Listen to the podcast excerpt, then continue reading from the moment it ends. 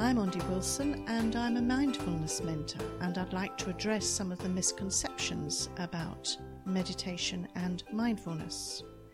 So I've had a lot of experience teaching now, and these are some of the issues that I'm asked about, and I've had a lot of interesting and humorous discussions. So one of the first things I'm always asked is, can meditation be harmful or dangerous? So meditation in itself isn't harmful. However, if you've got something going on right now, or you're depressed, or you're grieving, some kind of mental disturbance, then it might not be the right time for you. When you meditate, you become very aware of your mental and emotional processes. And for this reason, in my training, I always ask for information about you before you join any courses or retreats, and that will advise me of any particular circumstances that you're experiencing, so that I can be sensitive to your needs and support you in the right way. Meditation enables us to turn inwards and look at what's going on in our minds. And so it's usually a very healthy and enlightening experience. But if you're in a particularly sensitive and fragile place in your life, then it might be unwise to meditate, particularly in groups. Many people come to me for one-to-ones to help them with issues, and in these situations, meditation has proved very beneficial. So if I don't want to meditate, do I have to? Do I have to meditate to become mindful?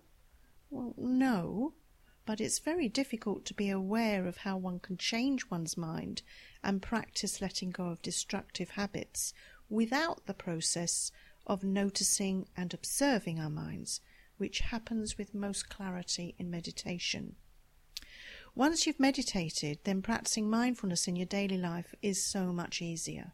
So see meditation as the laboratory and out of meditation as the field work. If we really want to change habits, then regular meditation sessions, which need only be between ten and twenty minutes, keep the practice alive. It's like practicing a musical instrument. If we want to be proficient, we need to keep practicing. So one of the other things people are concerned about is, we know it stems from Buddhist teachings, although it's been around for even longer. Meditation has been around for thousands and thousands of years.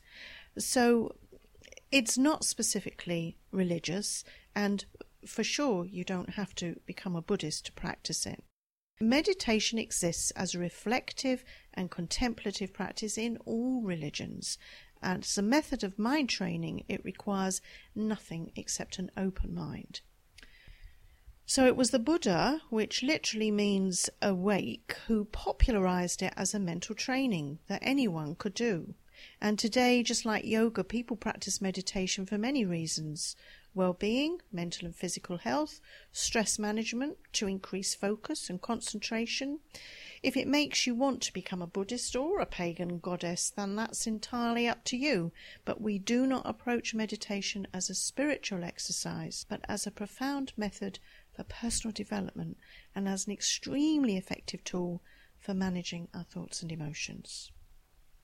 So some people think that meditation is just a relaxation technique because it enables us to calm down brain chatter and release stress and tension.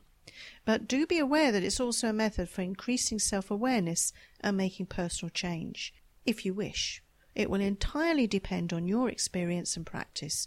You are in control, not it. So if you're coming to one of the courses with a hope that you're going to become psychic and perhaps levitate or do some yogic flying, then don't come to any of mine. It's highly unlikely that the practice of meditation fitted into your ordinary lives will enhance any kind of that psychic sensitivity. Uh, there are stories of meditators who spend long periods of time in meditation retreats achieving high levels of mental stability and sensitivity. However, the majority of us manage to include it as a part of our lives and get out of it what we put in. One of the side effects of meditation is that it makes you more empathic and tuned in to others, so we experience stronger connection and feel more compassion for our fellow human beings that could be called a little bit psychic. So once when I was a school teacher, one of the parents of the children I was teaching said they didn't want their little Johnny to meditate because it lets the devil in. And they didn't want their child emptying their mind. So what about that? Well, the mind is a stage. See it as a stage for our thoughts and emotions. See it more like a theatre, and meditation enables you to be the director, taking control and guiding what happens there. You don't empty your mind, and what is revealed are simply aspects of your own mind. You're not opening the door to let anything in. It's all inside already. The mind is not an empty house that anyone can squat in.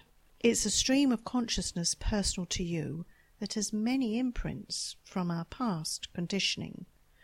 What we're doing in meditation is challenging some of these negative and destructive imprints or ways of thinking that have become harmful habits to ourselves and others. So if you find the devil in there, it's nobody else's, it's just your mind. Now, one of the other questions that are always raised about meditation is you see people sitting there with their eyes shut. It looks like they're running away from reality and they're not helping anybody. You associate it with the idea of a hippie, and it's not for ordinary people, whatever that means. So as sensory beings, we're constantly in a state of distraction, which actually often avoids looking at reality. Shopping and leisure activities, relationships can all be used to escape reality. So taught and practiced correctly, meditation would lead you to know yourself and become more effective in your behaviour and life choices.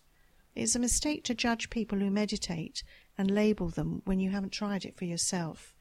Meditation actually enables you to see how we project onto others and releases us from these kind of judgments and criticism.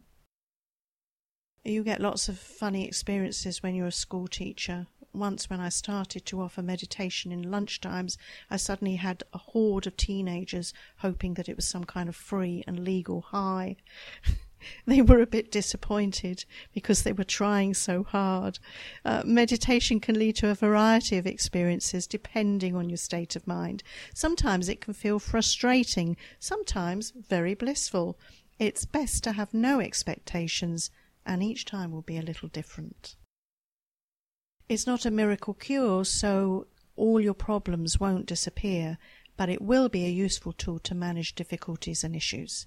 The problems will always come in life, but you'll learn to manage them differently and learn from them rather than becoming a victim of them.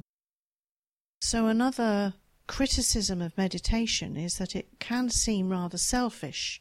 You're just sitting there on your own, separating yourself from others and getting all calm and quiet while the world goes haywire around you.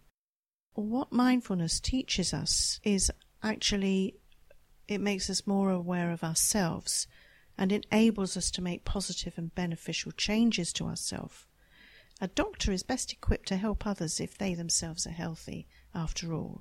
In the same way, when we've developed mental and emotional stability, we'll be more effective in helping others. So I hope that's helped you address some of those concerns you might have had. It's really not scary, although if you've never looked at your own mind, for sure you're going to find some surprises there. But I think you'll find it's an enlightening experience in all meanings of the word.